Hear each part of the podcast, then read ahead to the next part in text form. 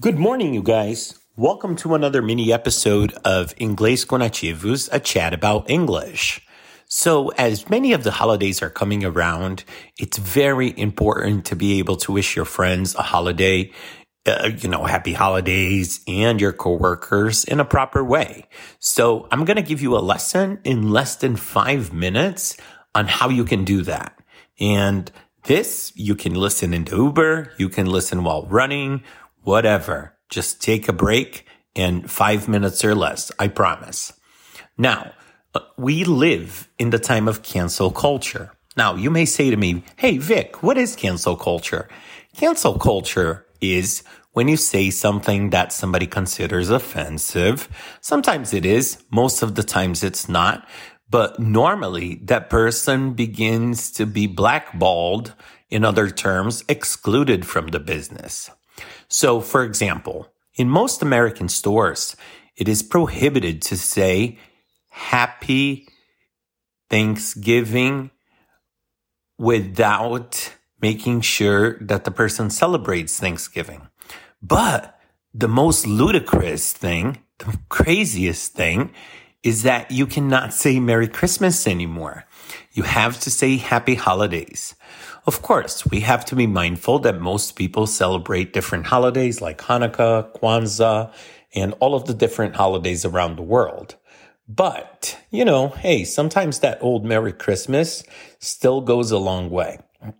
Now, how can you wish a coworker or a boss a happy holiday without sounding like a suck up, you know, a person who says yes to everything, a person who is too on top of another person. You simply could write a card or get a card that is pre-written and just write dear Mr. or Mrs. or Miss, their last name and write happy holidays sincerely and your name. Now, that is a very common one. Now, most people celebrate Christmas on the eve of December 24th with a big dinner. Okay. But let's not forget that Hanukkah just passed. And well, it's actually happening now. And we have many Jewish friends.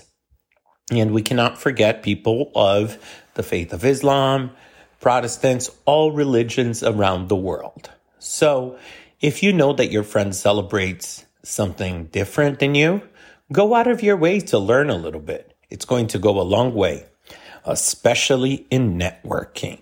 Okay. So I would say that one of the biggest offenses is when you receive a gift, not to send a thank you card. Now, did you know that in the United States and Canada, it is 100% normal to take a picture of your family, transform it into a Christmas card, and send it to your friends, close friends, not your boss, through the US mail or whatever the mail is where you live. Now, if a person does not receive one, they will certainly feel offended. That's a nice tip because many people forget about that. And it is very, very important. I send holiday cards every year. And a lot of times my friends from Latin America or Europe are a little bit surprised. And when, I explain it to them, they feel quite happy that I remembered. And, you know, it's just taking the time to make the card and to show them that you actually care.